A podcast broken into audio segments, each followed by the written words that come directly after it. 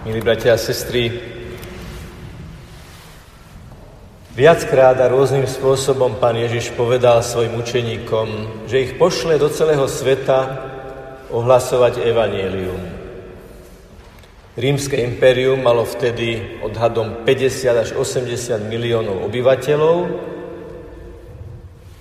Bolo vyhlásené, že Bohom alebo božským je cisár, že Bohov je veľa, že morálka je situačná a Ježišovi vyslanci, čiže apoštoli, mali hlásať, že Boh je jeden, že ostatní bohovia, božikovia nie sú v skutočnosti bohovia, že existuje nejaký morálny zákon, to znamená niečo robiť slobodno a niečo neslobodno. A teda bolo jasné, že tento mandát znamená, že Ježišovi učeníci idú do nepriateľského prostredia. My by sme tu dnes, drahí bratia a sestry, neboli ako ľudia fascinovaní Ježišom Kristom, čiže kresťania, ak by sa boli Ježišovi apoštoli pri prvej príležitosti urazili, otočili na opätku a vrátili do Jeruzaléma a povedali, ale veď tí ľudia nás nechcú. Oni sa na nás hnevajú, oni nás nemajú radi, oni nám nadávajú. Čo nadávajú? Zabíjajú. A tak im Ježiš dáva inštrukcie, ktoré, povedzme si rovno, náš duchovný imunitný systém ako keby nechcel prijať. Milovať nepriateľov, nastaviť druhé líce, ísť niekým dve mile, keď chce jednu milu a tak ďalej, to je o čom? Však sme hrdí ľudia, ktorí máme nejakú dôstojnosť. Lenže Ježiš vedel, že vstane z mŕtvych a že to, čo jeho učeníci zatiaľ možno nerozumejú, to porozumejú potom, keď sa Ježiš na kríži bude modliť za tých, ktorí ho ukrižovali.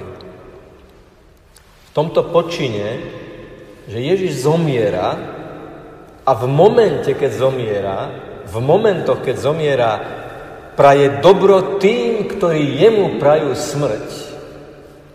V tom je zhrnuté všetko. Aj my, ľudia dnešnej doby, modernej doby, ľudia obviňovaní z katolibanu, ľudia obviňovaní z toho, že tu chceme zaviesť katolícky megaštát, sme pozvaní k tomu, nenechať sa strhnúť do zrkadlového jednania. Oko za oko, zub za zub, ako povedal Mahatma Gandhi, nakoniec budú všetci slepí a bez zubov. Je tu úžasná ponuka, zaštitená s mŕtvych stalým Kristom. Lebo už vtedy, keď sa na kríži modlil za svojich mučiteľov, už tam bol zárodok z mŕtvych stania že Ježiša nepremohla tma, Ježiša nepremohla nenávisť, Ježiša nepremohlo odmietnutie, ale on bol nad vecou, on miloval nepodmienenou láskou, on bol ten, ktorý bol víťazom v každej situácii. A keď si dnes rozoberieme kratučko na súčiastky to dnešné evanelium vetu po vete, tak zistíme, že je to úžasný návod, byť apoštolmi pozitívneho myslenia, byť tými, ktorí do svojho prostredia prinášajú niečo nové, niečo dobré, niečo svetlé, niečo konštruktívne. Treba povedať, že oko za oko, zub za zub svojho času v starom zákone znamenalo veľký posun. Lebo pomsta v určitej dobe znamenala niekoľkonásobne odplatiť druhému to zlo niekoľkonásobne väčším zlom. Keď ti niekto zoberie oko, ty mu zoberieš len jedno oko, nie dve. Jeden zub, jeden zub. Môže nám to dnes pripadnúť kruté, ale v určitom čase to znamenalo významný posun, táto symetria v podnete a odplate bol prvý krok k tomu, čo Ježiš dnes hovorí. No ja vám hovorím, neodporujte zlému. Pokušiteľ Chce, aby sme mu nadávali, aby sme ho analyzovali, aby sme na ňo hromžili. Tak, že na Ježiša nám už nezostáva čas. Neodporujte zlému, lebo cez ten odpor si vás to zlo podmaní. Nadobudnete síce pocit, že bojujete proti zlu, ale v konečnom dôsledku vy sa tým zlom budete toľko zaoberať, že nebudete mať čas zaoberať sa tým dobrým. A žiaľ, určité duchovné prúdy, určité apokalyptické prístupy aj k našej súčasnosti sú žiaľ negatívne a nemožno ich odporúčať. Neodporovať zlému nie je pasivita. Neodporovať zlému znamená ponúkať dobré, ponúkať to pozitívne.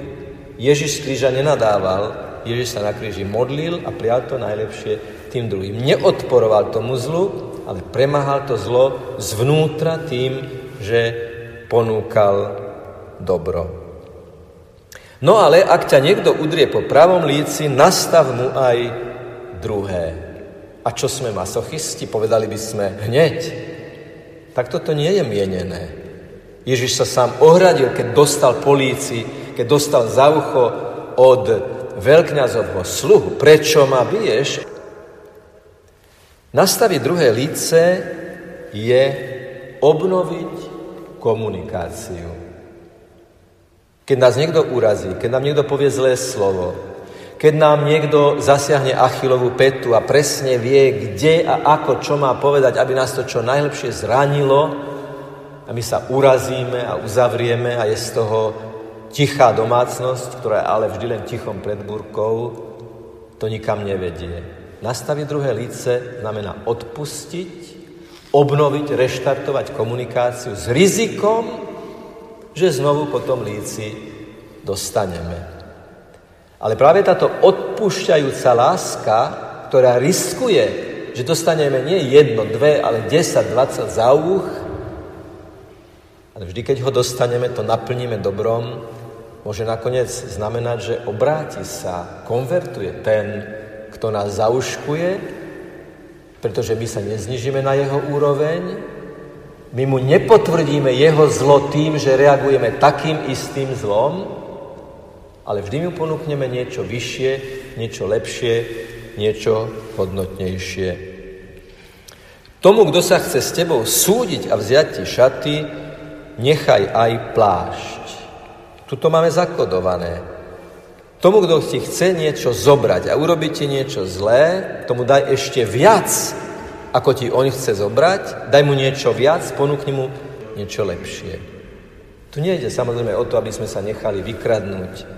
Najmä u starších ľudí to neznamená to, že majú otvoriť každému, kto im zazvoní, alebo kto im ponúkne, že im zaobstará, ak mu požičajú a tak ďalej. Nie, vôbec nejde o toto. Ide o to, že sme slobodní. Sme slobodní v láske aj pred neláskou a ponúkame viac, ako si niekto myslí, že nám zoberie. A keď ťa niekto bude nútiť, aby si s ním išiel jednu mílu, chod s ním dve. Sme v tej istej logike, lebo keď s ním pôjdeš dve míle, tá druhá míla je už mílou tvojej slobody, ktorá už nie je z donútenia, ktorá už je tvojim slobodným rozhodnutím, keď mu ty môžeš povedať viac, ako on si myslel, že Boh je, že dobro je, že dobro je lepšie, že môže ísť na lepšie chodníčky. Iste si viete predstaviť, ako slávny sochár Michelangelo stál pred blokom kararského mramoru hromadou neforemného ušlachtilého kameňa. On vedel, že vo vnútri je pieta, je Pana Mária s Ježišom. On to mal tu, on tomu veril, že to treba z toho vyslobodiť. A musel ako to hovoril, sochárstvo je umenie nechať to, čo zostať má a zobrať to, čo zostať nemá. A aj tá špička nosa Pany Márie a Pána Ježiša je to miesto, kde zostalo to, čo malo a odobralo sa to, čo nemalo. Takéto správanie, takéto proaktívne, pozitívne, dobroprajné, láskyplné, Cieľavedomé správanie je o viere, že za to hromadou kameňa tej zloby, odmietnutia, hrubosti, hrubozrnosti sa hovorí mnohokrát, kde si v každom človeku je to zlaté jadro, ktoré treba vyslobodiť. To vedel Dom Bosko a práve tým, že dal mladým dôveru, ktorú si na oko vôbec nezaslúžili, vyslobodzoval z nich to zlaté zrnko. Alebo ako hovorí známy františkán Čaba Böjte v Maďarsku, z mladých treba lásku vyľúbiť. Ľúbiť ich tak, aby oni zatúžili tiež ľúbiť. A hovorí o deťoch, ktoré nemajú rodičov, ktoré sú agresívne, ktoré sú frustrované a zranené. Tomu, kto ťa prosí, daj. A neodvracaj sa od toho, kto si chce od teba niečo požičať. Teda deliť sa, byť pre druhého, a možno to nie je len tých 50 centov do klobúka, tu pred kostolom, ale 5 minút ostať a v rozhovore, vypočuť, poradiť, spočinúť. Deliť sa o peniaze je niekedy oveľa ľahšie, ako deliť sa o čas, deliť sa o zdieľanie, deliť sa o niečo, čo máme a čo môžeme ponúknuť tomu druhému človeku. A preto aj z tohto miesta je dôležité poďakovať všetkým tým aktivistom, ktorí akýmkoľvek spôsobom pomáhajú tým, ktorí sú chudobní. Osobitnou kategóriou náročnou pre logiku tohto dnešného evanelia sú debaty v médiách, kde vidíme dnes vo vyhrotenej podobe, ako stoja obhajcovia kultúry života proti obhajcom kultúry smrti. A hlboký obdiv treba vysloviť tým, ktorí dokážu razantne, vecne, s odstupom a nadhľadom argumentovať, keď majú zaštítiť, obhájiť, vysvetliť pravdy, ktorým veríme a ktorým vyznávame.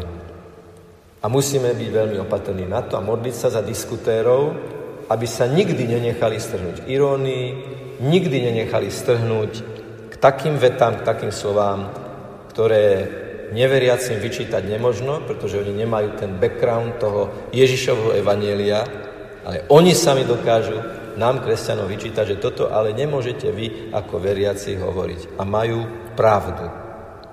A keď to nebudeme hovoriť, keď nebudeme zrkadlovo jednať, tak sme nepovedali ani slovo, ale im nastavujeme zrkadlo, že je možné komunikovať aj takýmto spôsobom. Nie sme katolibanci, nie sme teroristi, nechceme nikoho do ničoho nútiť, ale chceme ísť tú druhú mílu a ponúknuť, že žiť s Ježišom, žiť z Ježiša, žiť z Evanelia, žiť podľa svetla, ktoré nám Kristus ponúka, je tá najlepšia voľba. Dáva nám to zmysel života, dáva nám to radosť zo života, dáva nám to aj silu prekonávať každodenné ťažkosti. Takže keď vyjdeme potom z kostola a opäť nás pohltí vír každodenných činností a aktivít, lebo taký je život, tak kde si uprostred stále to nemenné, stále jadrné, ten oporný bod toho dnešného evanelia. Nech sa čokoľvek deje, zachovajte si lásku. Kdekoľvek, čokoľvek by sa dialo. Ukončím to takým obrazom z ministranského tábora, kde ministranti mali za úlohu prebehnúť so sviečkou určitú vzdialenosť tak, aby im tá sviečka nezhasla. A oni si museli, tí chlapci, odhadnúť, že majú sa síce ponáhľať a dostať sa do cieľa, ale zase nie až tak, aby im to sfúklo plameň na tej sviečke. A je to aj u nás, aby sme sa v našom živote nikdy neponáhľali, nikdy neponorili do víru života tak, že nám ten plamienok lásky, Ježišovej lásky v našom srdci zhasol, lebo potom na čo ideme a kam ideme, keď nemáme svetlo Kristovo a sme ho stratili.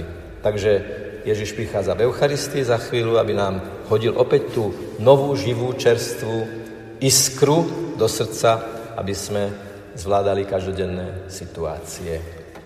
Nech je pochválený Pán Ježiš Kristus.